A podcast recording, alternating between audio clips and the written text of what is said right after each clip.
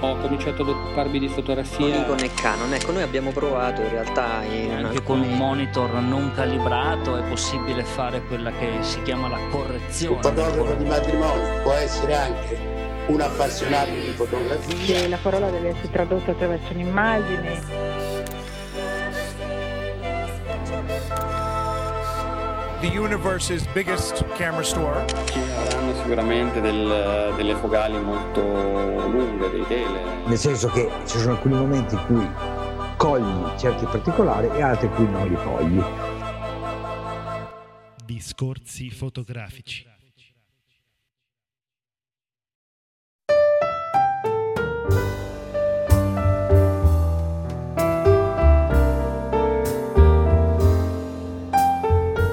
Tutti, benvenuti alla nuova puntata del podcast di Discorsi fotografici. Oggi con me c'è Federico. Ciao Federico. Ciao Silvio. Questa sarà una puntata classica, standard, dopo gli speciali del Nettuno Photo Festival e del Fotochina faremo un fotobar eh, come sempre e ci sarà l'intervista a Tiziana Pannunzio che avevamo già annunciato, Federico, insomma, un po' di tempo fa. Esatto. Allora, Ricordiamo che ehm, il Nettuno Photo Festival manca proprio pochissimo per concludere tutta la, sì, la nostra- il nostro reportage.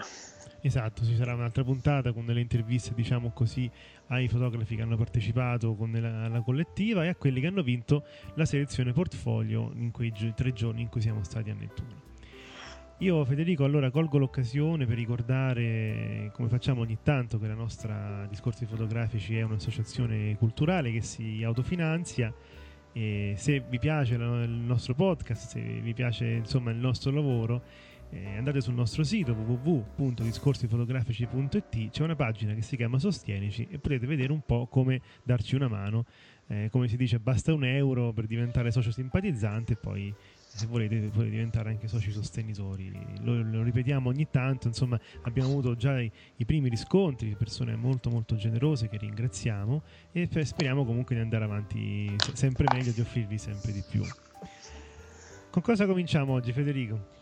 Beh, allora iniziamo con eh, la notizia che sta, la notizia che sta tenendo banco in questo periodo è da poco arrivato anche in Italia, stiamo parlando dell'iPhone 5 e non parliamo delle caratteristiche, No. se è meglio o peggio del 4S, se è pe- meglio o peggio del- dei rivali e via dicendo, però c'è stata una polemica che sta montando in rete perché molti utenti, eh, a partire da una segnalazione che ha fatto Gizmodo, mi sembra, eh, eh, che riguarda la fotocamera. Ricordiamolo che è una fotocamera identica a quella del 4S, che però in condizioni di forte illuminazione, dove c'è un fortissimo contrasto, praticamente quando uno ha il sole in faccia, Esatto. Il, eh, la foto esce fuori con, una con un evidente ehm, colore viola, si chiama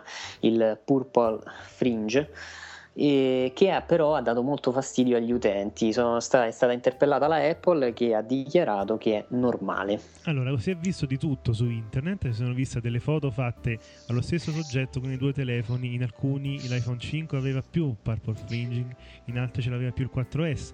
Abbiamo visto foto di automobili nere diventare tutte viola. Questa è una cosa, insomma, eh, tra i delatori, diciamo se vuoi così, e i detrattori della- di questa notizia, insomma, eh, c'è stato un, un grande battibecco in rete. Io tra l'altro faccio una parentesi, ricordo mm, vagamente anche una laica eh, digitale, non ricordo quale modello, soffriva dello stesso problema, ma non per lo stesso motivo ovviamente, perché qui parliamo di un problema legato a un sensore e a una lente piccolissimi, giusto? Esatto. Deep Preview ha sentenziato che il problema dovrebbe essere dovuto a un riflesso interno. Sì.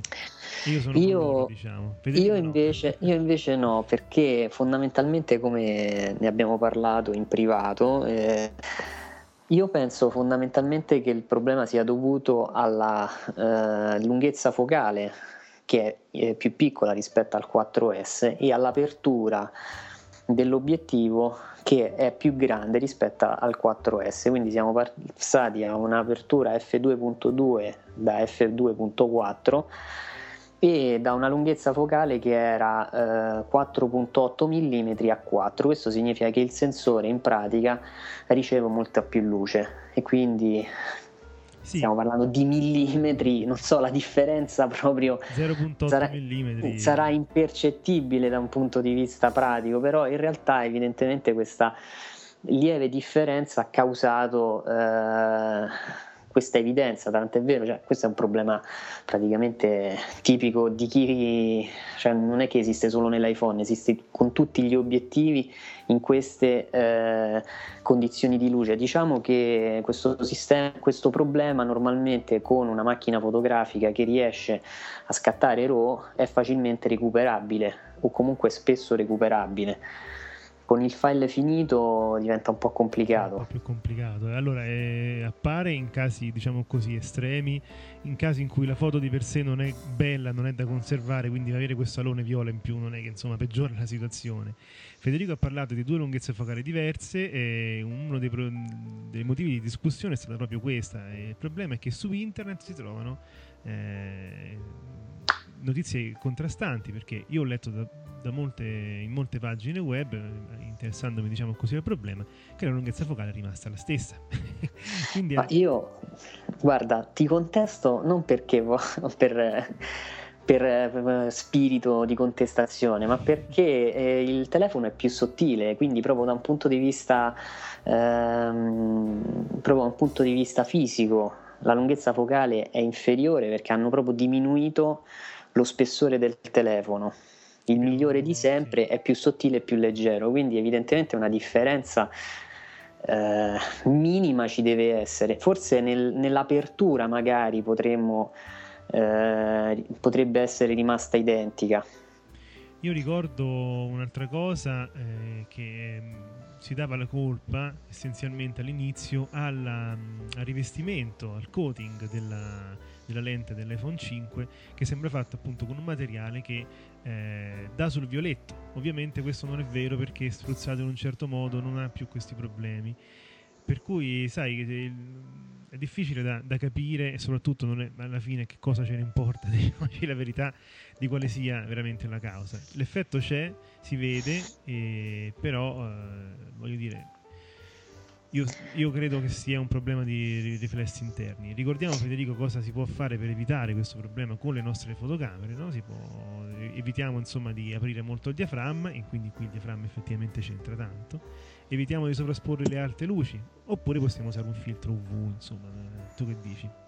Sì, sì, sono evidentemente d'accordo. Purtroppo ehm, noi compriamo un telefono, non ce lo dobbiamo scordare, il miglior telefono di sempre, come viene pubblicizzato, però è, un, eh, è una rubrica, permette di sincronizzare contatti, calendari, la musica, eccetera. Non è una fotocamera, quindi non ha tutte le caratteristiche per poter gestire eh, l'immagine, la resa finale di un'immagine. E poi voglio dire una cattiveria. Vai così verrò eh, subissato di critiche.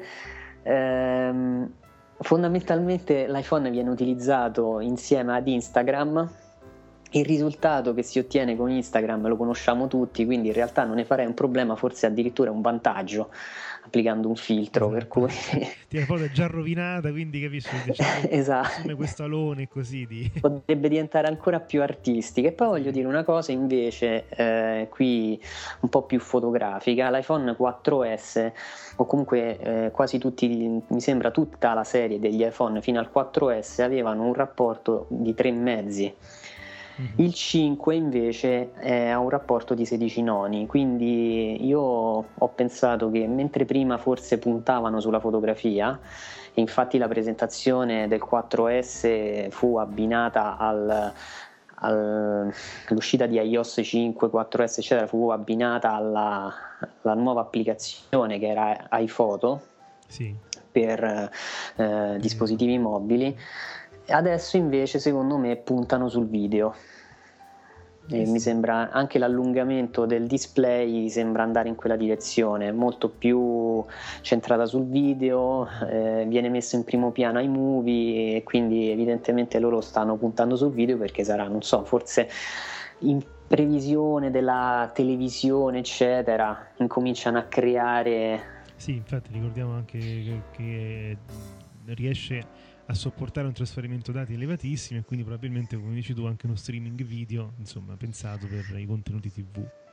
No, più che altro per la loro TV. Quindi adesso iniziano a abituare l'utente con i dispositivi che possono fare i film e poi ti dimostreranno, li puoi anche mettere sulla nostra televisione. Quindi stanno abbandonando la fotografia per il video.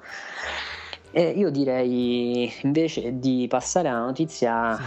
Passare dall'iPhone, passiamo dall'iPhone a una notizia sconvolgente nel mondo Canon. Eh, è apparsa per una notte su BH in listino la Canon 3D. Ecco, questa cosa è stata un'apparizione, diciamo. È così. stata un'apparizione che ha scombussolato praticamente mezzo mondo perché molti hanno pensato che fosse una photoshoppata. E, mentre in realtà c'è stata la conferma, cioè, o meglio, dobbiamo credere alla conferma che non è stata eh, un, un, un, ritocco fotografico. In pratica si parla di una macchina da 46 milioni di pixel, quindi non è proprio... Considerando mm. che non è il primo aprile, non possiamo neanche pensare ad uno scherzo da parte di. Esatto, no, se ne vocifera un po' da tempo mm. e sembra che comunque il lancio di questa macchina, la presentazione di questa macchina, perché il problema con Canon è che loro le presentano e poi le mettono in commercio due anni dopo. E quindi il problema principale è questo. Vedremo il fotochina prossimo, insomma. Esatto, infatti c'è stata una bella battuta su Twitter eh, molto simpatica quando hanno presentato la D600 della Nikon eh, che la Nikon l'affronto più grande che ha fatto la Nikon alla Canon è stata quella di rendere disponibile la D600 il giorno dopo la presentazione questa è stata già disponibile questo era eh, il grande affronto e que- dovrebbe essere presentata adesso a fine ottobre. Per cui vediamo, loro già l'hanno in listino, 46 milioni di pixel, eh, non sono uno scherzo. Assolutamente no. Credo che ne dovremmo parlare poi con i nostri amici Paolo, Cristiano, Andrea, Pasquale, sì, sì, di questo overboost di pixel, se non bisognerà cambiare completamente lenti, se non è meglio passare addirittura al medio formato e via dicendo. Andiamo avanti con gli argomenti che avevamo scelto per questa sera. Io ne approfitto di questi tanti megapixel della Canon per parlare un po', rispondere a una domanda che mi hanno fatto di recente della seguente: perché continui ancora ad usare Aperture, visto che sembra che non sarà più aggiornato? Allora io incrocio le dita e spero che sia aggiornato. La risposta alla mia domanda è che la mia fotocamera D300S eh, è stata eh, rilasciata poco mm, prima che venisse aggiornato Apertura, la versione 3, per cui l'algoritmo di, demosaicizzazione è abbastanza ottimizzato per la mia fotocamera. È chiaro che se avessi qualcosa di più recente, tipo una D800, una D600, io penserei effettivamente al passaggio, magari all'iPhone. Allora, sarà aggiornato Aperture? Io voglio dire due cose. La prima è questa: a febbraio, come ogni tanto succede con tanti software, appare su eh, Amazon e su altre librerie online il titolo eh, di un libro che si intitola Aperture 4 per eh, professionisti. Non è la prima volta che succede una cosa del genere, è successa anche con il lancio di nuove fotocamere, ad esempio con la D700 quando fu. È uscito prima il manuale che, che, la, che, che, la, fotocamera, insomma. Poi però questo libro è sparito, non si vede più, quindi mm, questo non fa sperare. Una cosa che mi fa sperare è che puntualmente ogni tre settimane, un mese, esce un, un, piccolo aggiornamento di Aperture e questo è d'accordo con me anche il nostro amico Paolo Rossi che non è un semplice aggiornamento delle, so, della compatibilità con le fotocamere ma viene aggiornata anche un po' la grafica vengono aggiunte delle mh, funzionalità che sono state reclamate a gran voce eh, però sempre roba minima che non, certo non giustifica il passaggio cioè il nome Aperture 4 è 3.2 eccetera eccetera tu Federico che ne pensi? Ma io questo discorso già lo affrontammo con Paolo e tu mi hai detto qualche giorno fa, secondo me lo aggiornano, sono fiducioso. Uh-huh. E io non utilizzo Aperture, per cui non, non posso apprezzarne le, le, qualità. Sicuramente gli aggiornamenti che hanno fatto, ehm, anche se rimane una versione 3, però è una versione 3 di ottimo livello perché l'algoritmo che demosaicizza il file RAW non è un algoritmo scadente, ci sono dei test fatti che fanno la comparazione tra i vari software e Aperture non è un pessimo software. E tra l'altro è anche un ottimo catalogatore per cui evidentemente il fatto che non ci sia il 4 magari potrebbe far pensare che Apple stia abbandonando definitivamente la fotografia io sono scettico, nel senso che con questo software non vedo per quale motivo debba essere poi abbandonato. Infatti, non ci scordiamo che Apple non sta aggiornando granché anche i suoi altri software di punta, quelli erano ad esempio Logic per la musica. Beh, oddio, che... è uscito iPhoto, l'aggiornamento iPhoto che è una versione proprio di quelli, sai, piccoli bug, un giga. sì, per cui cioè, la release di aggiornamento di questi piccoli bug in realtà, è, ecco, Apple forse molto spesso non fa passare come semplici aggiornamenti, poi in realtà sotto fa rivisita completamente magari anche il core del, del software, per cui e... Sì, no, di sicuro c'è una grande cura, tutto quello che vuoi, insomma. Però un Aperture 4 farebbe piacere, insomma, a tutti gli utenti, questo lo dico, spero che qualcuno dell'Apple ci ascolti. diciamo. L'importante è che non te lo rendano, no, non lo rendano a tutti quelli che lo utilizzano. Mm ehm, più banale, cioè lo, lo, portano verso iPhoto come hanno fatto con Final Cut, creando praticamente una rivoluzione anche in questo settore sì, in negativo. Questa è la mia paura. Questa è la mia paura. Un altro sospetto che ho è che forse anche Apple passerà al cloud per queste applicazioni, come ad esempio ha fatto Adobe con suo, la sua suite eh, che si può affittare no? eh, ed avere a disposizione diciamo così, non dico online, però in un certo senso tu puoi usare un sacco di, di, software pagando un canone, un po' come sta facendo anche adesso Microsoft con Office e così via. Quindi chissà quale sarà il futuro anche di questi software, diciamo. Sì, sono d'accordo. Visto che state parlando di Aperture e hai nominato Paolo che ha aggiornato Aperture, che gli è successo un casino con una plugin che abbiamo, ehm, di cui abbiamo parlato qualche podcast fa, che era ehm, Silver FX Pro, che è uno dei campioni del bianco e nero. Sì.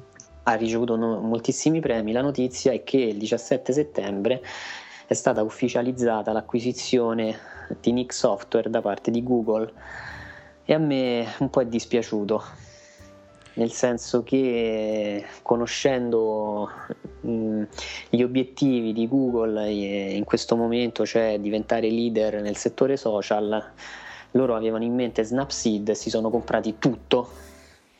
Esatto, sì, eh, eh, sembra che sia stata una mossa, diciamo così, decisa dalla, dal settore mobile delle applicazioni Nick Software che sono molto molto fatte bene quindi Google diciamo così giustifica questa cosa in questo modo. Però effettivamente si è preso tutto certo senso, quindi io spero veramente che rimanga solo il nome e il software continui ad essere svi- i software, perché noi parliamo di Silver FX Pro per il bianco e nero, però c'è anche l'HDR, ehm, c'è anche il software per controllare la nitidezza, sia in entrata che in, esatto, in entrata e in uscita c'è il, colore, c'è il software per controllare il colore, quindi c'è un pacchetto di software, di plugin che funzionano per Aperture, Lightroom e Photoshop che effettivamente sono eccezionali.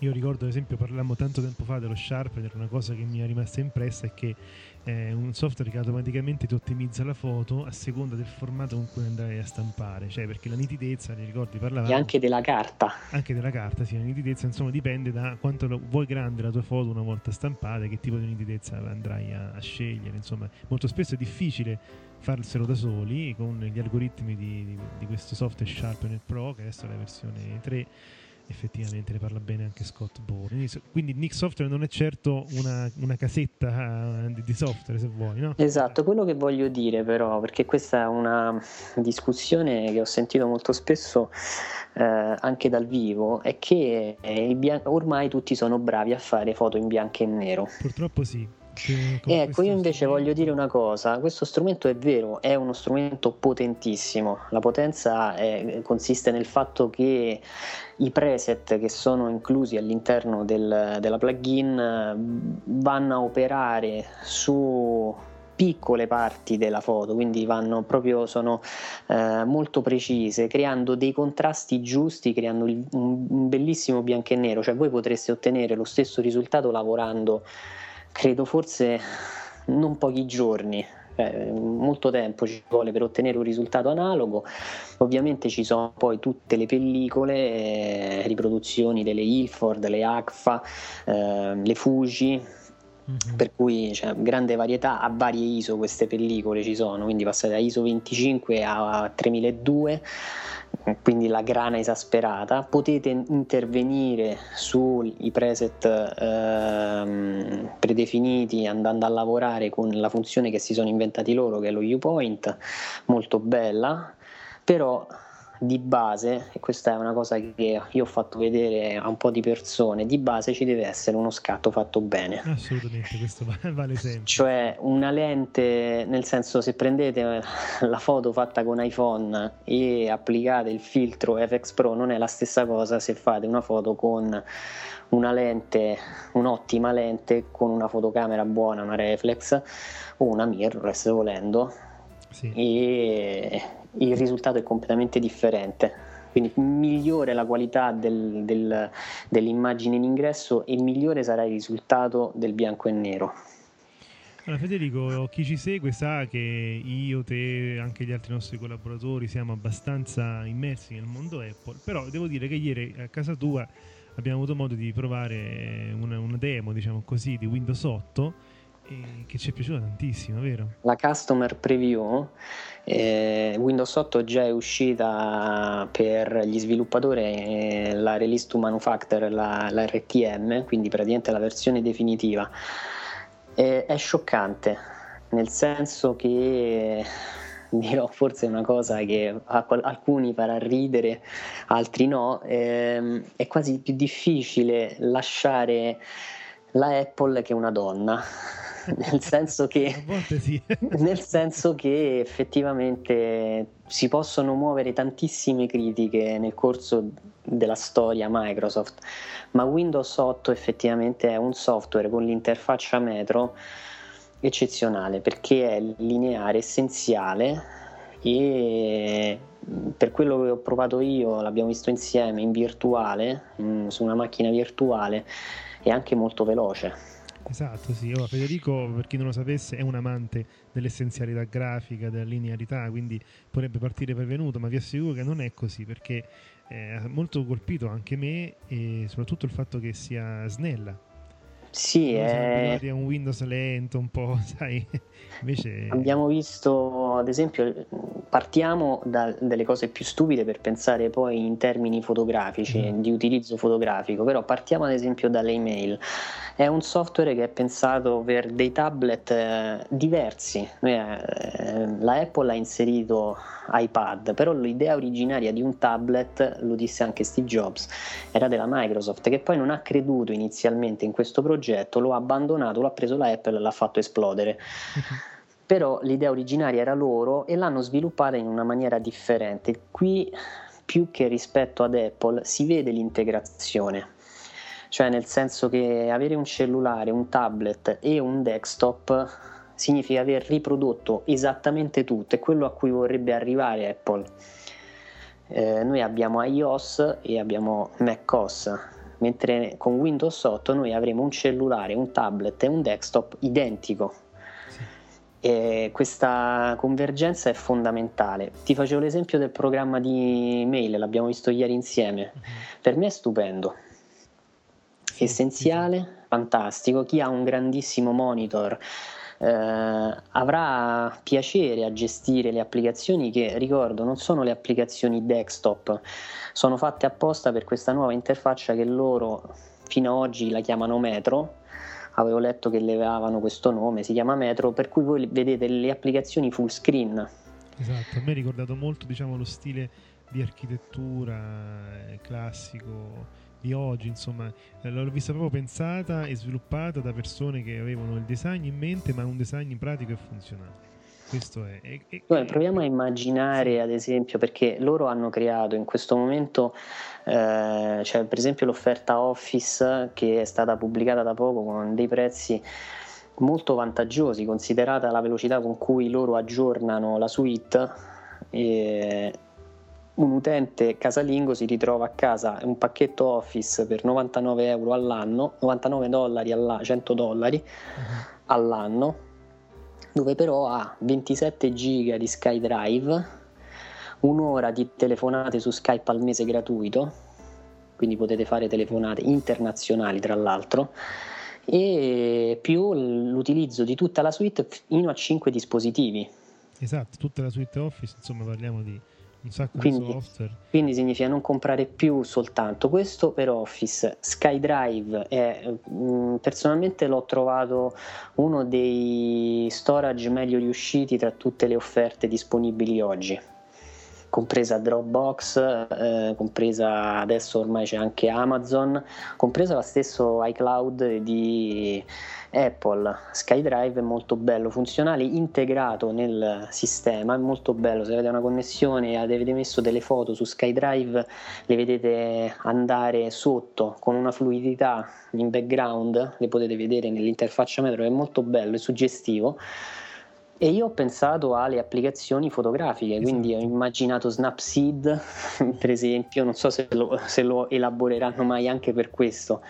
Eh, Chrome è stata una delle Google Chrome è stato uno dei primi software a essere eh, uno dei primi browser, se non il primo dopo Explorer ad essere elaborato per eh, Metro. Oggi è uscita la beta di Firefox che prima doveva essere compilata e invece adesso è uscita direttamente installabile. L'hai visto Explorer come cioè sì, sì, sì, un conto Explorer come lo conosciamo e un conto Explorer Metro che è un'altra cosa. Immaginati un Photoshop, un Lightroom eh, o altre applicazioni fatte in questo modo. Effettivamente bisogna guardare anche al sistema che cambia. Ecco, ti ho detto, è molto difficile lasciare la Apple. È vero, eh, vedremo come cambieranno queste applicazioni, diciamo, sia di grafica che di fotografia, perché gli spazi sono cambiati, essenzialmente è quello, cioè gli spazi a cui eravamo abituati o adesso con questa nuova interfaccia cambiano e forse sono diventati un po' più organizzati e insomma ci si trova meglio. Sì, ecco, magari non criticare subito, perché okay. l'utilizzo del so- no, nel senso perché ho letto anche critiche Chiaro, eccessive, sono, nel senso che non, beh, bisogna essere prevenuti. Io ho avuto modo di provare praticamente tutti i Windows dal 95 fino a oggi.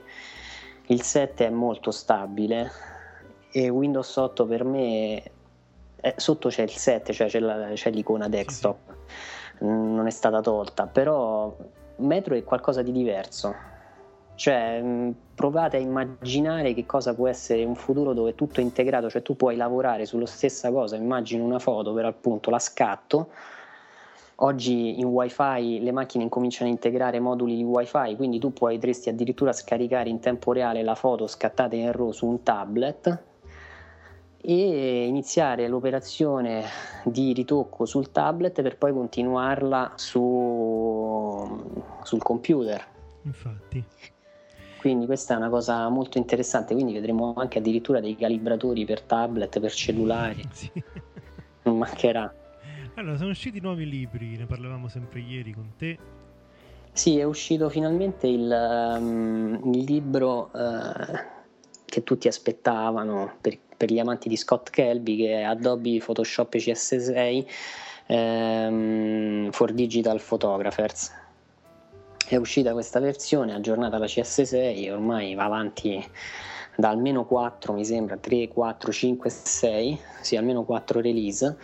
E um, una delle cose più simpatiche, questa ci tengo a dirla, è il modo con cui si può ottenere, più o meno ricalca eh, mh, le altre release vengono aggiunte altre cose, ovviamente viene integrato con le novità del programma, però c'è una cosa molto bella, eh, te l'avevo detta, che è come ottenere una foto Instagram usando solo Camera Raw. E qui ritorniamo al vecchio discorso. Esatto, ed è divertente anche perché poi eh, Scott Gelby, proprio nell'introduzione, eh, dice che esistono, esistono, 15 differenti modi, cioè eh, 15 differenti tipologie di Instagram mm, per ottenere una foto Instagram, i cosiddetti look. Lui ne propone uno e essenzialmente eh, si parte da una foto, normalmente chi ha una reflex, eh, il formato più comune è 3 mezzi ci sono anche quelli che utilizzano ad esempio il 4 terzi, eccetera. Comunque si parte prendendo la taglierina uno a uno, si taglia la foto quadrata, il soggetto, e poi essenzialmente si lavora sulle curve. Sì. Questo è uh-huh. sui vari colori delle curve, quindi si va proprio sulla curva verde, la curva rossa, la curva blu, andando un po' a virare eh, i toni alti e bassi principalmente, alzando i bassi e via dicendo, poi andando a lavorare un po' sui colori. E l'effetto prodotto è molto simpatico, è molto reale, quindi voi in realtà così sapete qual è l'operazione che fa il software per tirare fuori la foto Instagram. che è una cosa insomma che forse in, in tanti ci siamo chiesti, molti ovviamente lo sanno fare, è chiaro, non è che è un segreto, però per chi non, non, lo sapesse ancora, insomma, leggere questo tipo di tutorial può essere interessante perché così non, non, non, si usano solo i cellulari per fare questo tipo di foto che noi sappiamo non è che ci piace granché, però ormai è diventata quasi una moda, sono tutti fotografi con Instagram, insomma. Oh, allora, tra l'altro, eh, tra l'altro eh, era già uscito quello relativo al Lightroom 4 per quelli invece un po' più sofisticati, eccetera c'è in commercio, è uscito da poco anche eh, Adobe CS6, Adobe Photoshop CS6 per for, Photographers sempre, però questa volta di Martin Evening, uh-huh. anche lui è arrivato addirittura pensa alla quinta release se non sbaglio. Anche lui ha fatto il già era uscito quello su Lightroom 4 adesso esce questo che normalmente sono copie, sono aggiornamenti delle versioni precedenti. sì. È vero. Per cui più o meno i concetti di base sono gli stessi, poi ci sono le novità del software che vengono ovviamente prese in considerazione maggiormente. Guarda Federico, concludiamo questo fotobar eh, parlando di eh, un po' di mostre nella capitale, per chi non avesse ancora capito dai nostri accenti, noi viviamo vicino a Roma, quindi eh, proponiamo ogni tanto degli appuntamenti insieme eh, per vedere delle mostre insieme. Ne abbiamo già parlato, c'è una mostra bellissima di Mario Giacomelli al Museo eh, di Trastevere e c'è al Palazzo delle Esposizioni fino a febbraio il grandissimo Roberto Canot che sarà accompagnato anche da altre mostre sulla Via della Seta e un'altra, se non ricordo male, sulle fiabe di Italo Calvino, mostre fotografiche. Federico, hai con te il programma, giusto? Sì, il programma è, prevede mh, al Palazzo delle Esposizioni il viaggio con le figure nelle fiabe di Italo Calvino sulla Via della Seta, come hai detto te, e poi c'è Benedette Foto, eh, Carmelo Bene visto da Claudio Abbate. E poi c'è questa bellissima eh, mostra eh, Parigi in libertà. Sì. È molto bella. E in, que- in più, per chi abita fuori Roma, è interessato, il palazzo dell'esposizione è collegato con le scuderie del Quirinale e potete andare a vedere pagando un biglietto eh, integrato anche la bellissima mostra di Vermeer Il secolo d'oro dell'arte olandese, una mostra eccezionale molto fotografica anche esatto, quella. Sì, è una mostra di pittura, ma i quadri sono delle composizioni in un certo senso, non sono semplici. Sì, sì. Eh, guarda, quella più bella eh, l'ho, l'ho, vista ieri, quindi ho la mente molto fresca. Eh, nella, nella, città di Vermeer ci fu un'esplosione. Vermeer abitava in una città molto ricca, motivo per cui lui poteva dipingere. I pittori potevano dipingere non su commissione, ma praticamente vendendo le loro opere che erano richiestissime.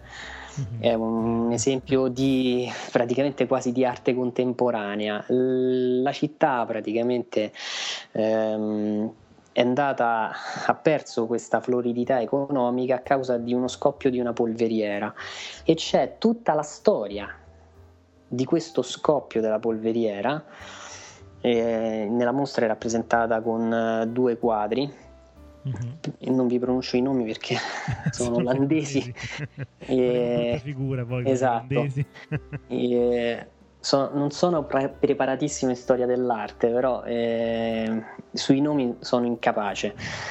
E, e questa cosa è interessante perché sembra quasi un reportage Esatto, di quello che è avvenuto uh, quella notte, questo scoppio della polveriera che ha distrutto mezza città, ha causato moltissime morti e praticamente ha di fatto causato l'inizio del declino di questa città.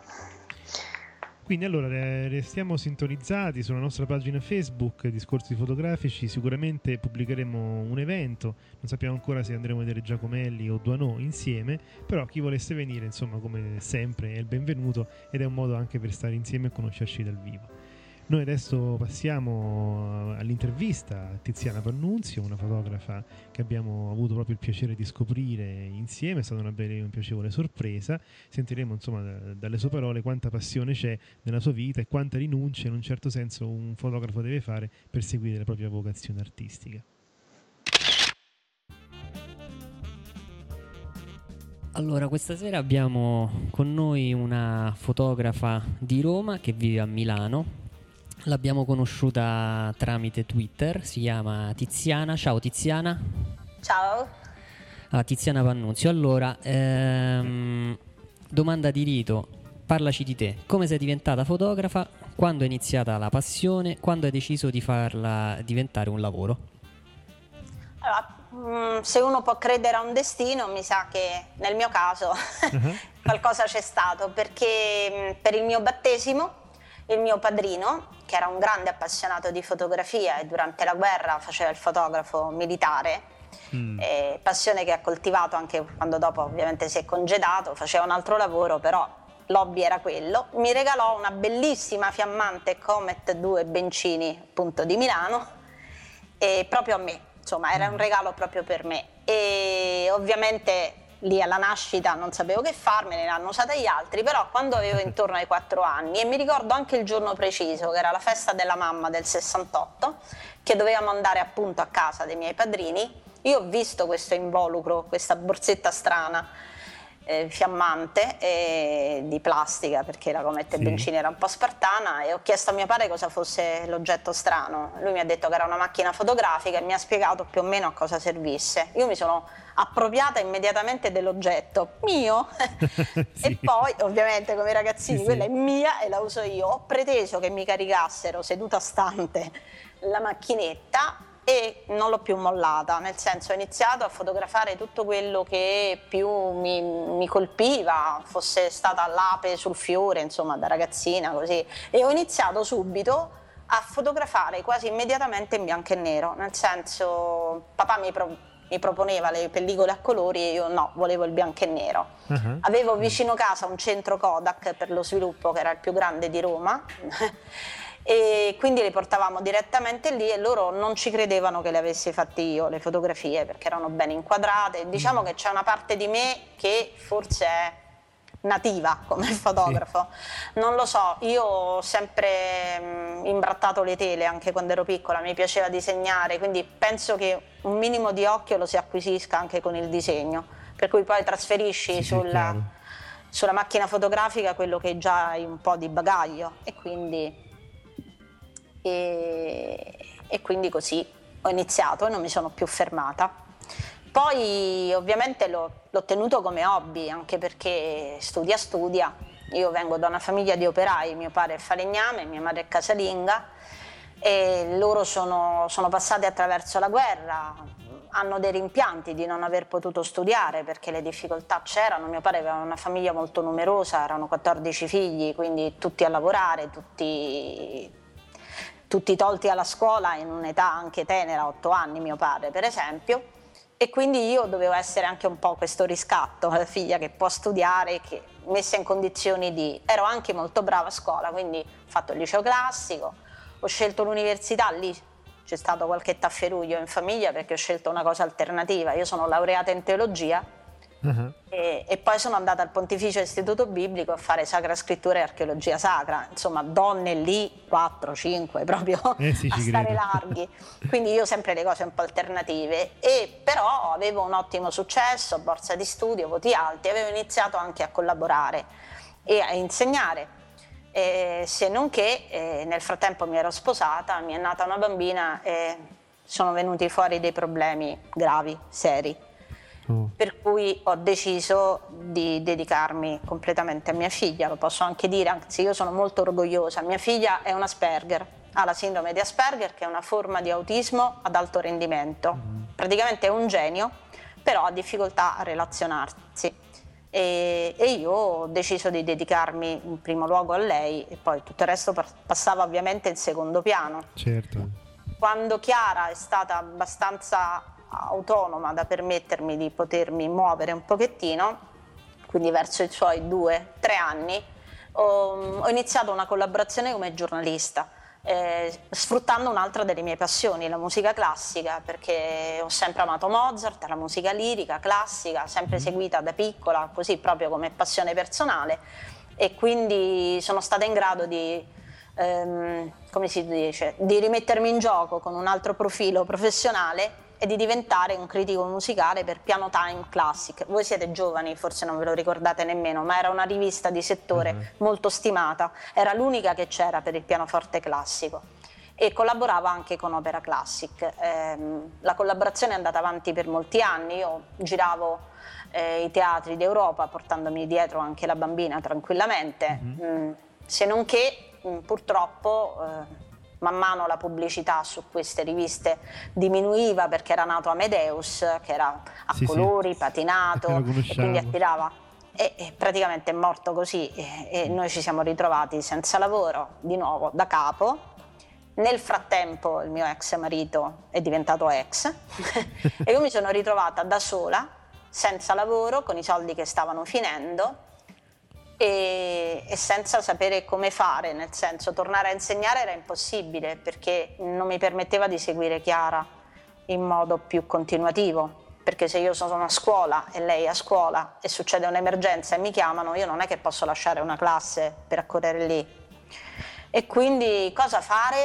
A quel punto ho detto, beh, io ho questa passione da una vita, fotografo, facciamone un mestiere e così, in tutta umiltà, devo dire, sono andata a bottega, come si faceva una volta, da un fotografo che conoscevo, che in realtà non, non, aveva necessità di avere un aiutante, ma aveva capito che ero in difficoltà economica, quindi sono andata a fargli da assistente. Era il momento del passaggio dall'analogico al digitale mm-hmm. e lui era abbarbicato sulle pellicole. Io gli ho insegnato dalla mia parte a usare il computer, i Macintosh, a usare le macchine digitali e lui dall'altra parte mi ha insegnato come trattare con i clienti perché io la fotografia di base, le basi mie ce l'avevo e che non mi sapevo vendere, non mi sapevo spendere, non, mi, non avevo questa capacità che aveva lui che, che invece era partito come, come certo. operaio delle foto, insomma, con i matrimoni, con le cose così.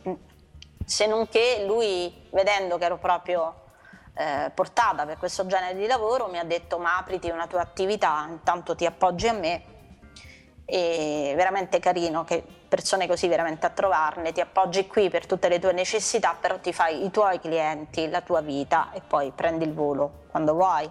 Ed è quello che è un po' successo. Mm-hmm. In contemporanea eh, Chiara è entrata in Accademia Nazionale di Danza, quindi si trattava di tornare a Roma, io che ero andata a vivere ai castelli romani per seguire il marito, uno, io sempre sono io che parto sì, sì. seguo gli altri.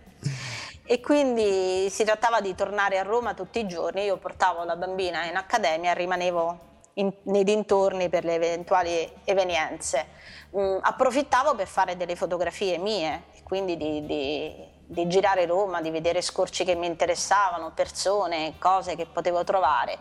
E un giorno mh, mm, sono andata a prendermi un caffè, uscendo dal caffè mi sono incontrata, o meglio scontrata con una signora più o meno della mia età, con i capelli rossi anche lei, ci siamo mhm. urtate, io avevo una cartella dove c'erano alcune mie fotografie stampate che avevo appena ritirato dallo stampatore, sono cadute tutte per terra, ho fatto un volantinaggio di quelli Sì.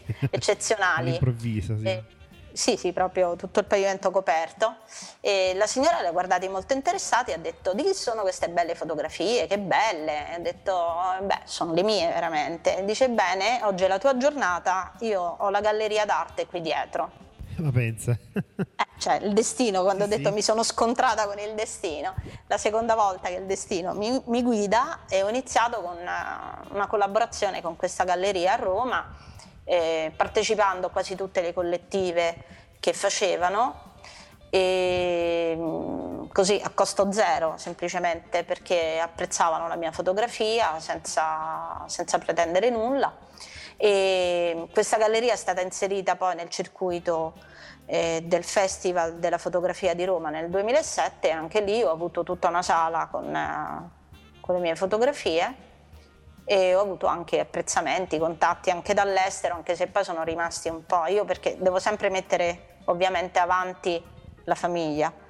Mi piacerebbe girare un po' di più, ma devo, ho degli impegni da rispettare, quindi ovviamente passa tutto in secondo, secondo Se- piano. Senti Tiziana, allora, nel, nel tuo curriculum scrivi appunto di essere fotografa da 45 anni e quindi co- cosa secondo te è migliorato e cosa è peggiorato con il passaggio dall'impressione dell'immagine su pellicola a quella sul sensore digitale? Allora, indubbiamente ci sono dei, molti aspetti positivi. Innanzitutto un abbattimento dei costi, anche se non è così, così vera come affermazione. Cioè, da una parte il materiale eh, costa molto di meno, nel senso che stampare su pellicola è costoso, perché fai fare le prove, stampi, insomma, c'ha un suo costo. Mentre lì poi in- col digitale si stampano in effetti solo le foto che ti servono al momento in cui ti servono, puoi selezionare, puoi fare Certo, così. Poi sì. C'è anche il fatto che per me ritorna il controllo di tutto il flusso di lavoro. Io per- ho l'asma molto grave, ho dovuto rinunciare alla camera oscura. e non sviluppare più significava affidare le mie fotografie allo sviluppo di terzi, che non sempre ovviamente prendevano, coglievano Certo, quello che io volevo dalle mie fotografie. Invece così in camera bianca io controllo tutto il flusso dallo scatto fino alla fine. Ovviamente le mie foto, quelle mie personali, che sono quelle con cui faccio le mostre, non sono stampate da me, sono mandate eh, da uno stampatore certificato, è tutto una stampa fine art glissé e, e quello è un discorso. Mentre le foto di lavoro dipende, dipende da quello che vogliono. Ho vari, vari stampatori a seconda delle necessità, necessità e a seconda della tipologia anche del- dei lavori. Indubbiamente positivo è la maggiore velocità del lavoro, perché puoi scattare una foto se lavori per la stampa o se la stai vendendo a un giornale immediatamente la puoi inviare. E anche, anche molto buona la possibilità di usare uno strumento che io dico ai pochi scarsi allievi che ho, due, una è mia figlia e uno ragazzo conosciuto online che vuole imparare, io mi sono preso sotto l'ala protettiva. Sì. Il cestino è il miglior amico del fotografo digitale, buttare, buttare, buttare. Le foto vanno, vanno fatte in un certo modo, è inutile passare 20 ore a Sì, cercare sì, di far diventare bella una d'accordo. foto che è venuta male, perché c'è gente che fa così, eh. Scatta alla come viene, tanto poi c'è Photoshop e no. No, no, no.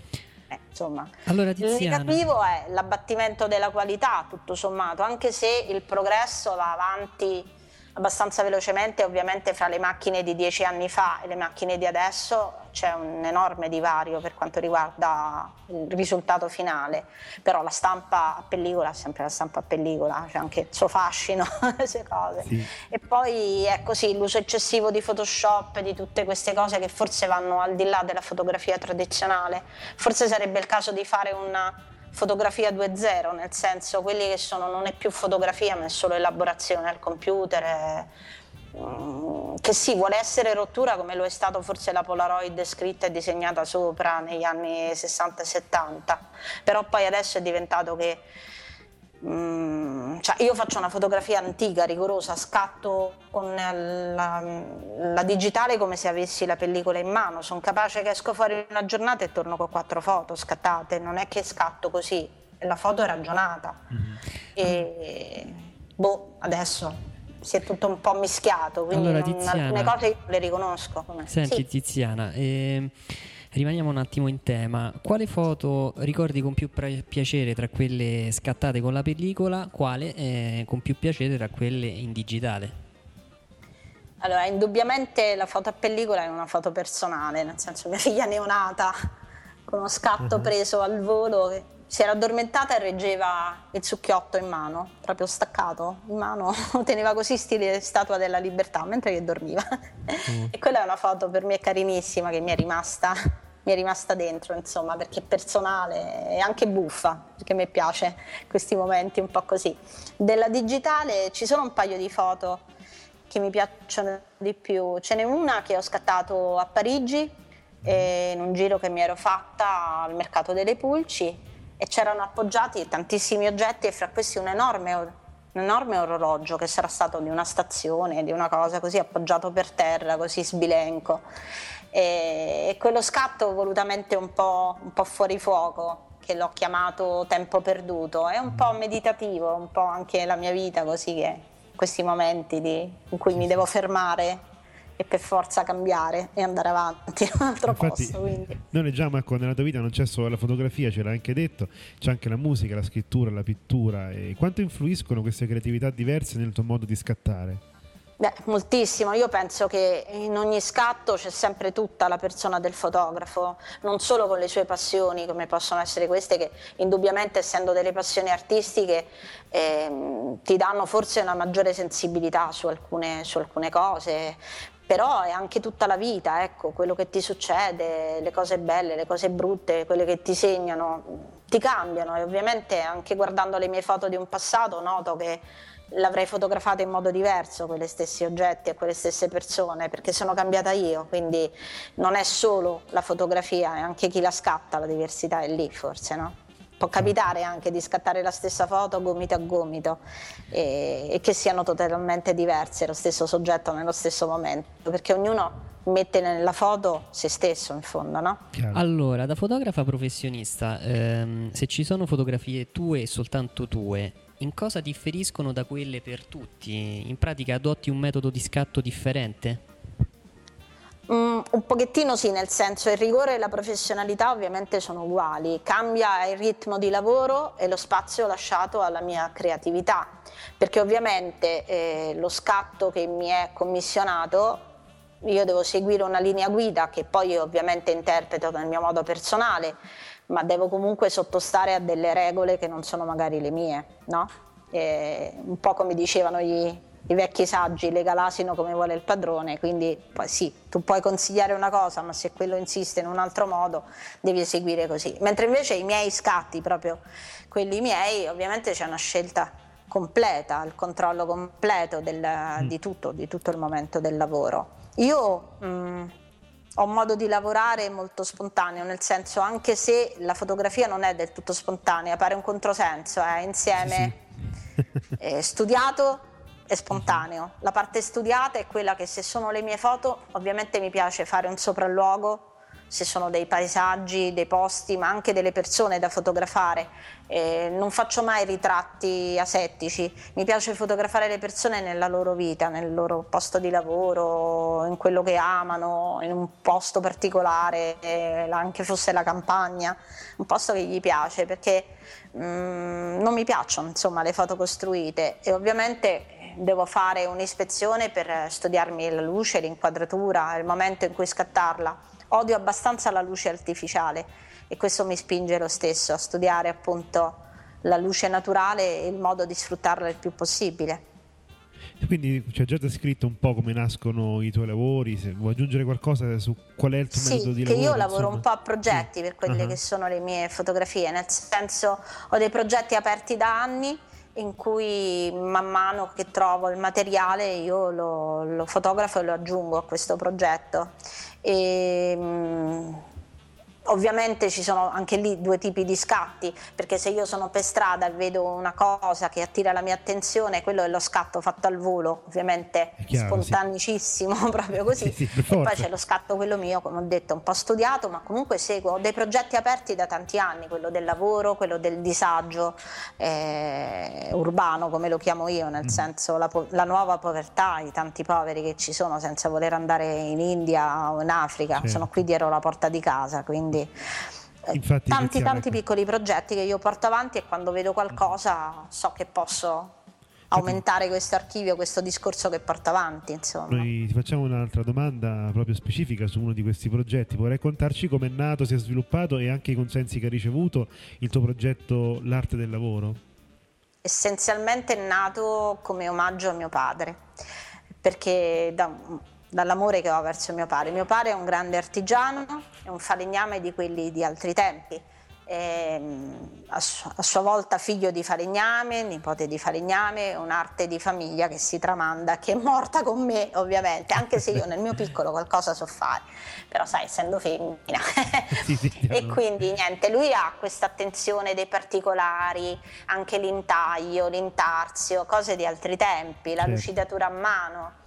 E era molto apprezzato, lui è vissuto a Roma per tanti anni, adesso è ritornato a vivere al paesello in Molise ma ha vissuto a Roma tanti anni ed era apprezzatissimo dai professionisti, dagli architetti che chiedevano collaborazioni, proprio per questo suo modo da altri tempi di lavorare. E allora poi ho cominciato a pensare che ci sono dei lavori che, eh, che sono delle vere e proprie opere d'arte, insomma è un'arte anche quella, e, ma alcuni sono evidenti che lo siano, come può essere un falegname, un intagliatore, una cosa di questo genere. Altri magari c'è più da pensarci, perché per me è un artista anche chi ha il banco del fruttivendolo al mercato di Testaccio, per esempio, perché il modo di disporre la roba, di rapportarsi alla gente, il modo di sapersi vendere, di relazionarsi, quindi c'è un'arte in tutto. E allora ho iniziato questo progetto partendo proprio dai mestieri che meno sembrano arte, che in realtà poi c'è, o anche per esempio, ecco, nel caso del mio paese ci sono gli artigiani che fanno le mozzarelle mm-hmm.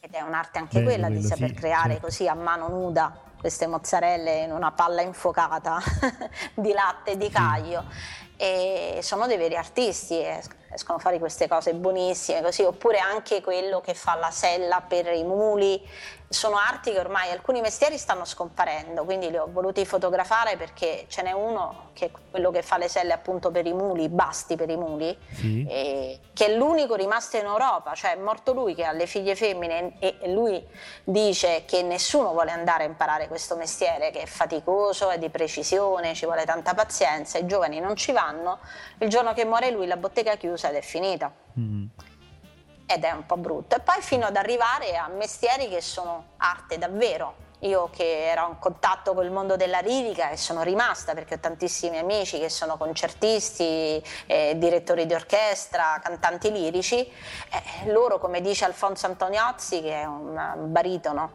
di fama mondiale che è anche il mio più caro amico, lui dice ho una grande fortuna perché campo con quello che mi piace fare. Mm. Cioè, riesco a vivere con sì, quello sì. che è il mio talento. E quindi così, di queste, mostre, cioè di queste fotografie poi ho tratto due mostre e sono anche andate in giro in Cina, in Giappone, sono andate un po' ovunque e poi anche un libro che però mi sono autopubblicata perché entrare dentro la trafila del c'è tutto, c'è tutto un giro dei finti, dei finti, editori, quelli che ti dicono dammi una paccata di soldi e poi io in cambio ti do, sì, ti do 10 copie che tu devi vendere e tu ti senti di aver fatto qualche cosa. Allora a questo punto no, trovo certo. molto più onesto pubblicarlo da solo in uno di quei siti dove la stampa è on demand, sì, chi sì. lo vuole te lo compra, se no no, amici come prima. allora Tiziana, passiamo a una domanda un must dei discorsi fotografici. Uh, da un punto di vista prettamente interiore, se si potesse dividere la fotografia in tre fasi temporali, l'inquadratura, lo scatto e la visione della foto al ritorno a casa, quale di questi tre momenti ti emoziona di più? Indubbiamente il momento in cui apro il RAW in camera bianca, che mi riporta un pochettino all'emozione che avevo in camera oscura quando uh-huh. emergeva nella bacinella, emergeva questa immagine ed è il momento bello in cui tu vedi se, se, hai ottenuto esattamente quello che avevi fotografato prima nella tua testa e con i tuoi occhi, se corrisponde a quello che sei riuscito a tirare fuori, insomma, è un momento sempre emozionante, quello sì, è, come, è un po' come da piccola quando si apriva l'uovo di Pasqua, insomma, è il momento clou. sì. Senti, perché allora preferisci il bianco e nero rispetto al colore? Perché per il tipo di fotografie che faccio io, e questo da sempre, mi piace sempre raccontare una storia, anche se inquadro, che ne so, un campanile, non è il campanile in se stesso, non è un paesaggio, è quello che c'è dietro, è l'amore degli abitanti magari per questo campanile, eccetera. E penso che il bianco e nero sia quello più adatto a raccontare una storia, perché... Mm Ehm, in qualche modo la sua essenzialità è fuori dal tempo, fuori da ogni coordinata di tempo, di spazio, di tutto, è a sé. Mentre il colore non lo so, forse non è così, ma io lo vedo stridente a volte. Mi piace usarlo solo nei casi in cui voglio sottolineare dei giochi cromatici, delle, dei contrasti, delle cose così. Per il resto non lo so, riesco, riesco a vederlo più, più profondo, ecco, il bianco e nero. Poi ultimamente sto usando parecchio l'infrarosso, mm-hmm. che è un modo ancora più, più, essenziale di andare allo scatto, perché sai, parte il fatto che me lo sono fatto fare su misura il filtro, quindi sì. è molto ah, potente. Hai modificato sotto... la macchina?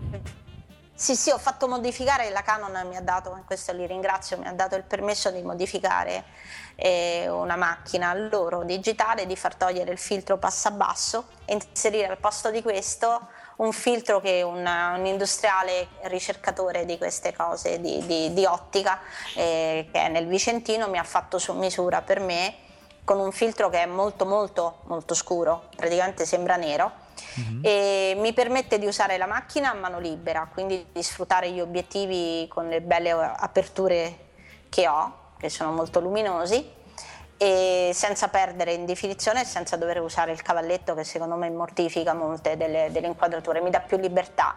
Ed è bellissima questa fotografia che, perché ti permette di andare al di sotto di quella che è la prima, che è la prima scorza delle cose. Per farti un esempio, edifici sì. antichi che sono stati intonacati, io riesco a vedere sotto la pietra a vivo. Bello e, e quindi è, è bello, sì, sì. è, bello, la natura è tutta strana, più, i paesaggi sembrano più di sogno. Di, di... Eh Poi sì, l'ho usato in, in, modo particolare per un lavoro di cui vi parlerò magari dopo in modo più approfondito e che penso che ci sta meglio il, l'infrarosso. Mm-hmm. Senti, invece, secondo te quanto è difficile oggi in Italia proporsi come fotografi, soprattutto quanto è eh. complesso eh. farsi accettare come fotografi professionisti? Eh, qui bisogna scendere un po' il discorso. Allora, vabbè, i grandi fotografi loro non hanno problemi perché le loro committenze ovviamente sono commisurate al loro valore, di conseguenza possono anche avere un cliente l'anno e, e vanno avanti. La base, poverina, questo è un periodo un po', un po difficile. Io devo dire il, il metodo che funziona di più è il passaparola se un mm. cliente è rimasto soddisfatto, e questo parlo sia per il lavoro pagnotta come lo chiamo io, oppure anche per il lavoro mio, cioè le foto d'arte, se un gallerista ti, ti ha proposto una cosa, poi conosce un altro che, che, poi conosce un altro e magari si sta parlando, insomma il passaparola funziona sempre dall'una e dall'altra parte.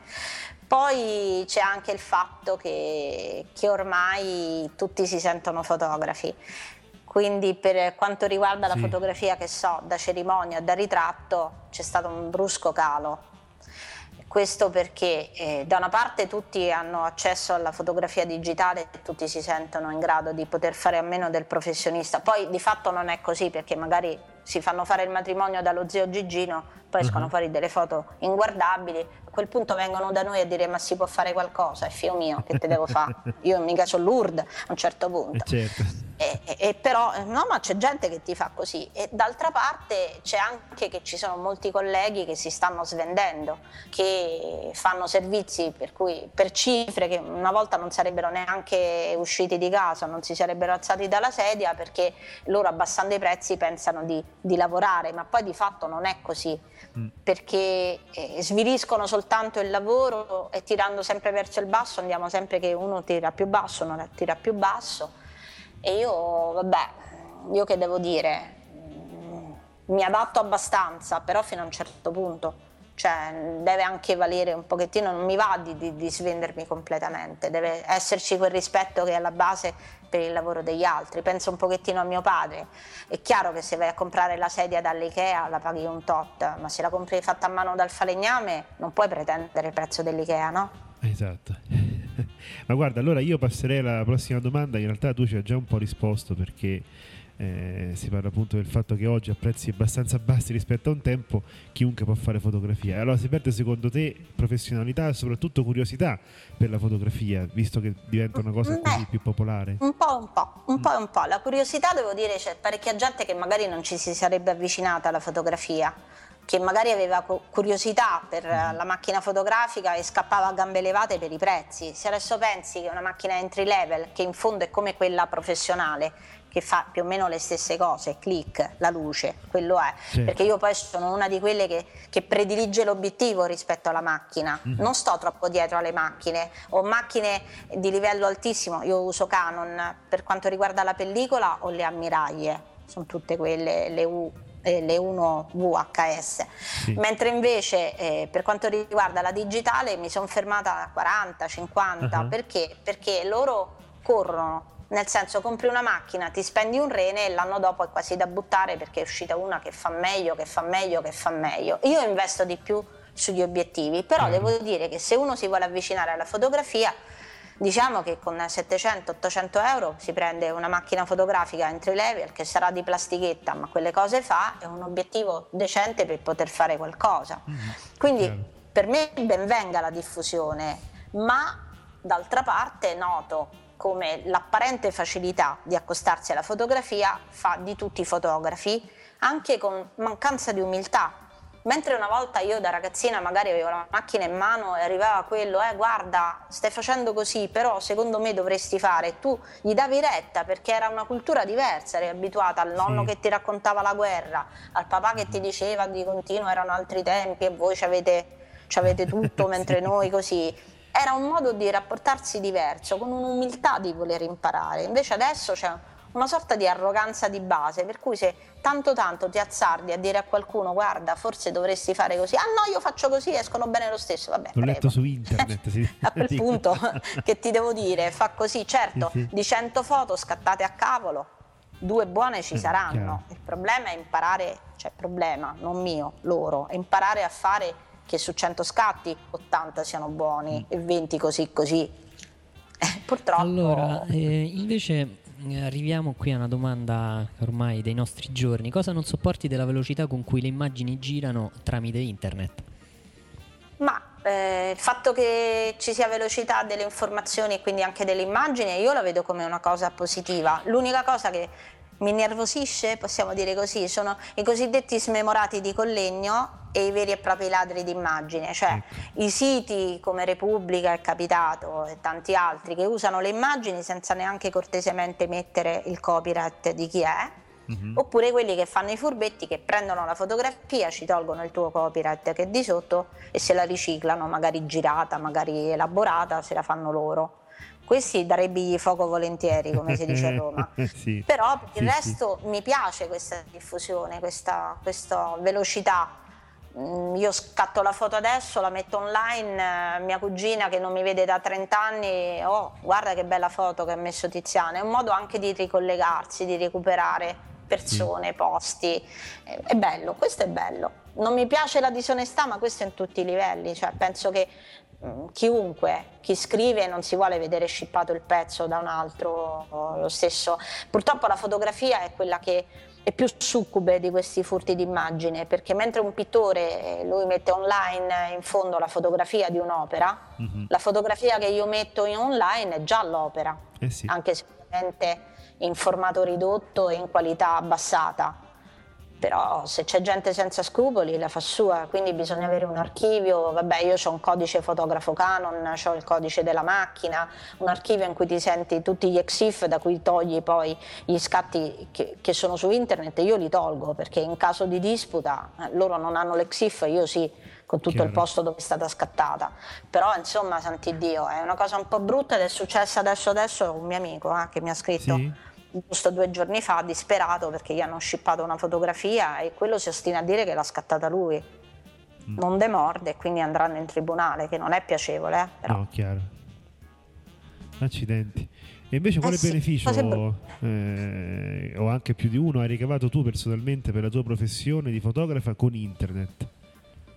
Eh beh, innanzi- innanzitutto indubbiamente la, la diffusione, diffusione, quello sì.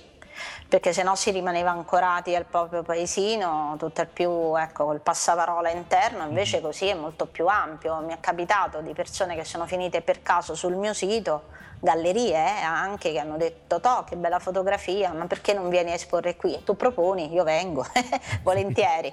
E quindi sì, questo è bello di potersi proporre da tutte le parti, oppure ecco io ho visto che mi fa un po' strano mm-hmm. vedere che c'è mezzo Nord America che mi segue, cioè gallerie del Village, del Canada, enti fotografici che mi seguono dall'America e io sono qui perplessa, Bello, mi, mi twittano, sì. mi chiedono le cose, vengono nel privato, mi mandano le mail, così, e questo perché sono due settimane che sono tornata online su Twitter. Ho passato due anni monacali mi sono tirata fuori da tutti i social che mi ero un po' intossicata. Sì, succede, è vero. Sono tornata ma un po' per volta, insomma. e devo dire che Twitter è quello che prediligo rispetto, rispetto agli altri, perché il limite dei 140 sì, caratteri sì. ti salva. È vero. allora Tiziana, eh, per concludere, parlaci dei tuoi progetti fotografici futuri o in corso. Allora, in corso ho una bellissima mostra, andatela a vedere a Reggio Emilia, che si chiama Origines ed è una mostra uh-huh. dedicata interamente al paese da cui ho origine io, cioè la mia famiglia, che è Agnone in provincia di Sernia, con le sue tradizioni, il suo artigianato e questa, questa mostra eh, si divide in tre parti che sono però omogenee, eh, quanto riguarda la terra, eh, l'acqua è il fuoco, la terra perché il Molise purtroppo è una terra tutta di sassi, quindi poveri contadini che sì, si, si affrangono sopra per riuscire a ottenere qualcosa. Io ho un grande rispetto per questa gente che, che poi è, è, la mia gente, è il mio carattere, quello di non arrendermi davanti alla durezza della vita, di continuare a zappare, di girare la terra e andare avanti. E, e, quindi ho fotografato queste campagne e l'ho fatto usando l'infrarosso proprio per poter andare scavare sì, sotto scavare, queste pietre, trova, tornare proprio alle radici mie e le radici del posto. Poi l'acqua perché ci sono tanti torrenti, c'è il mulino acqua che è uno dei pochi funzionanti che, autosufficienti che dà energia elettrica all'intero mulino, non solo per, per, far andare le macine ma anche per, uh, per, le utilità proprie, acqua e luce gratis praticamente. Eh sì. E questo bellissimo mulino con un mugnaio che pare un ognomo perché è piccolino, magrino così, che mi ha, con molto orgoglio mi ha spiegato il suo lavoro con queste macine antiche, queste, questo ruscello, il fragore, il ponte romano che c'è lì vicino, bellissimo. E, e, poi si conclude con il fuoco perché è un paese che ha una tradizione molto antica, pagana, che poi è stata però inserita nel cristianesimo. Erano le offerte da fare per il, il propiziarsi il buon raccolto e quindi accendevano dei fuochi. Adesso è rimasto e viene inserito nella processione della, del presepe vivente, nell'omaggio dei, dei pastori, viene inserito anche questo e sono le indocce che hanno avuto uh-huh. anche un attimo di di notorietà quando sono andati loro in piazza San Pietro ospiti di Papa Wetila. E sono delle fascine altissime, alte quanto un uomo, fascine di legno che vengono portate in spalla fino a 12, 14, 20, 21 fascine, una sola persona le porta addosso e loro fanno questa processione e ballano, girano, fanno le, dei eh, giochi sì, con questi fuochi, sì. indossando un eh, mantello caratteristico che è di lana cotta, così cotta, così dura che il fuoco addosso non, ah. non gli fa effetto quando gli cadono i, gli immancabili lapilli sì. e con i cappelli tipici a cono di una volta, belli, beh, sono cose belle così e c'è questo, questa processione di fuoco che è bellissima, dovreste venirla a vedere, la fanno due volte l'anno, l'8 dicembre e il 24 dicembre. Ok. E quindi così. E, mm, quindi questa è la mostra che è in corso, di cui sono molto orgogliosa perché sono le mie radici. E poi niente, io andavo a inaugurare questa mostra a Reggio Emilia. Mm-hmm. se non che mentre che programmavo il mio viaggio lì e già mi vedevo poi dopo due giorni sulle spiagge dell'Emilia Romagna eh. c'è stato il terremoto sì. e ho cambiato progetto ho portato giù tutte le mie macchine i miei obiettivi e col consenso e con l'appoggio morale e non solo del mio compagno, ho girato quasi tutti i paesi dell'Emilia colpiti dal terremoto, cercando di fotografare con il massimo rispetto possibile, di mettermi proprio, di entrare nelle loro storie. Da questo giro sono uscite fuori più di 2500 fotografie che ovviamente sto selezionando e lavorando e alcune all'infrarosso, molte in bianco e nero ne farò un ebook che mm-hmm. metterò in vendita online dal mio sito, ma anche appoggiato in altri posti e tutto, tutto, tutto il ricavato andrà a un paese, uno solo, perché è meglio aiutarne uno che dividere, bene, perché sennò certo, sì, si sì. disperde nel mare magno. E questo è il mio piccolo contributo perché io ho solo questo da poter offrire, il mio lavoro e basta. Molto bello. Beh, è una bella cosa. Sì, tanti fotografi sono partiti per l'Emilia a seguito del recente terremoto, però è vero, non tutti hanno la sensibilità, insomma, di... eh, Guarda, non è solo fare, quello, io no? ho visto cose belle e cose brutte, posso dirlo. Ho visto dei colleghi, non tanto i fotografi, devo dire, perché i fotografi quasi tutti dicevano "Ah, cavolo, mamma mia, così, madonna, che impressione, questo era quello che dicevano loro. Poi ovviamente lavori per, per le agenzie, per le cose, tu ci fai i soldini su quegli scatti, mentre è così. E io non ci prenderò nulla, ma non è questo. Ho visto cose brutte più di quelli della televisione. Cioè, dalle persone c'è stata una, una giornalista di un paese europeo che non sto a nominare che si è stretta il naso forte per farti farsi uscire le lacrime nel momento della diretta. Eh, addirittura. Bruttissima come cosa. Oppure eh, persone che stavano lì con le telecamere e dicevano oh speriamo che cade adesso tutto, che crolla adesso, che sono in, in diretta.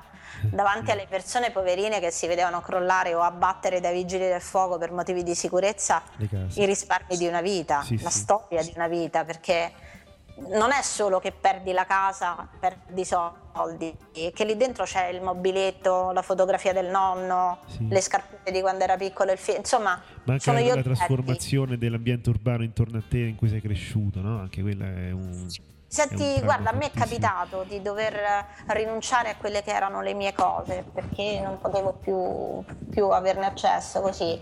Ed è brutto perché non è che ti mancano le cose di valore, ti mancano le, le piccole cose, la fotografia di nonno bambino, la fotografia di te bambina che combini un pasticcio, i tuoi ricordi, i tuoi appunti, le, Sì, sì. Sensazioni, capito? Quindi è la camicetta della nonna, una cosa così. E quindi penso a questi poveracci, infatti parlando con loro, le persone che mi hanno fatto più tenerezza sono, da una parte sono più- i più agguerriti, eh, sono le persone anziane che si sono viste proprio crollare tutti i ricordi, che non possono se non andare ogni tanto cercare di riprendere qualcosa, aiutati dai vigili del fuoco, ma chi è crollata proprio non si può neanche quello in mezzo ai cumuli di macerie, per cui li vedi spaesati, li vedi affranti da questa cosa, però loro mi hanno colpito molto perché sono tutti molto positivi, Mm. che vogliono girare pagina, ricostruire, di non arrendersi. Quello che sottolineano sono crollate le case, i campanili, noi no. E poi li ho trovati nei miei confronti accoglienza, bontà, generosità, persone che loro stanno un po' così, o che ne so, l'oste stanco che gli erano cadute tutte le bottiglie, rotte le botti, eccetera. Siamo arrivati noi stanchi, noi tre, perché c'aveva anche mia figlia appresso e nonostante l'ora così ha trovato il buon cuore di farci almeno il caffè caldo, il latte caldo alla bambina, qualche genere di conforto, insomma Sì. un'accoglienza bella. Mm-mm. Quando sono tornata a Milano mi mancava l'Emilia nonostante il terremoto, o meglio il terremoto. No, Allora- noi sì, ringraziamo tantissimo Tiziana perché non è stata un'intervista, è stata una bella mm, chiacchierata, insomma, con una persona molto profonda. Io vorrei ricordare a tutti il suo sito che è www.tizianapannunzio.it.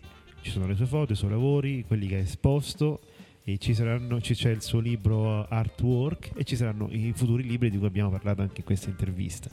Certamente. Allora, grazie Tiziana, grazie delle bellissime parole. Grazie a voi, è stato un piacere ragazzi, veramente. Ah, Speriamo di averti presto di nuovo con noi, va bene? Sempre vi seguo. Anche su Ok. Twitter. Ciao, buona Ciao. serata. Ciao, Ciao. grazie ancora.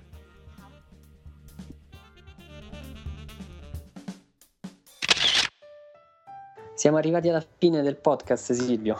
Sì, anche questo podcast, come gli altri, è stato un podcast pieno di, di notizie. Siamo stati bene in compagnia della nostra Tiziana Pannunzio.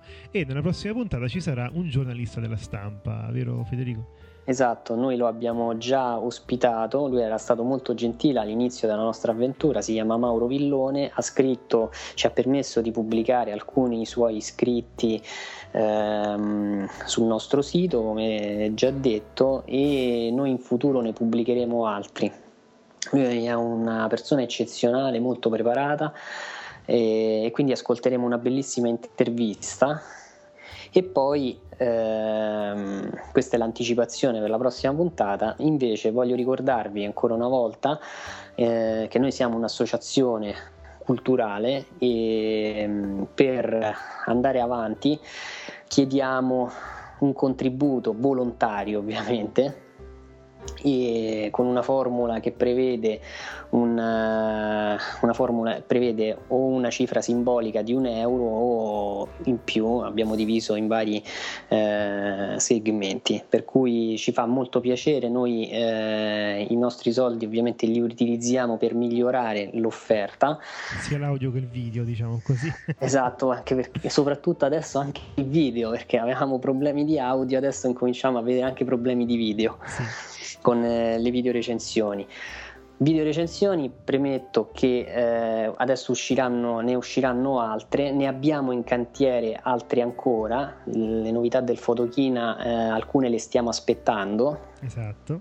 Sappiate, ci siamo messi in lista, ci siamo sì, messi in lista perché la richiesta è molta ed è anche giusto, eh, siamo un po' gli ultimi eh, ad essere entrati nel questo in questo, esatto, in questo giro noi a, eh, aspettiamo, proviamo e diamo il nostro parere, anche perché le nostre recensioni normalmente sono un po' differenti rispetto alle prove ultra tecniche che leggiamo, interessanti però noi le facciamo un po' differentemente.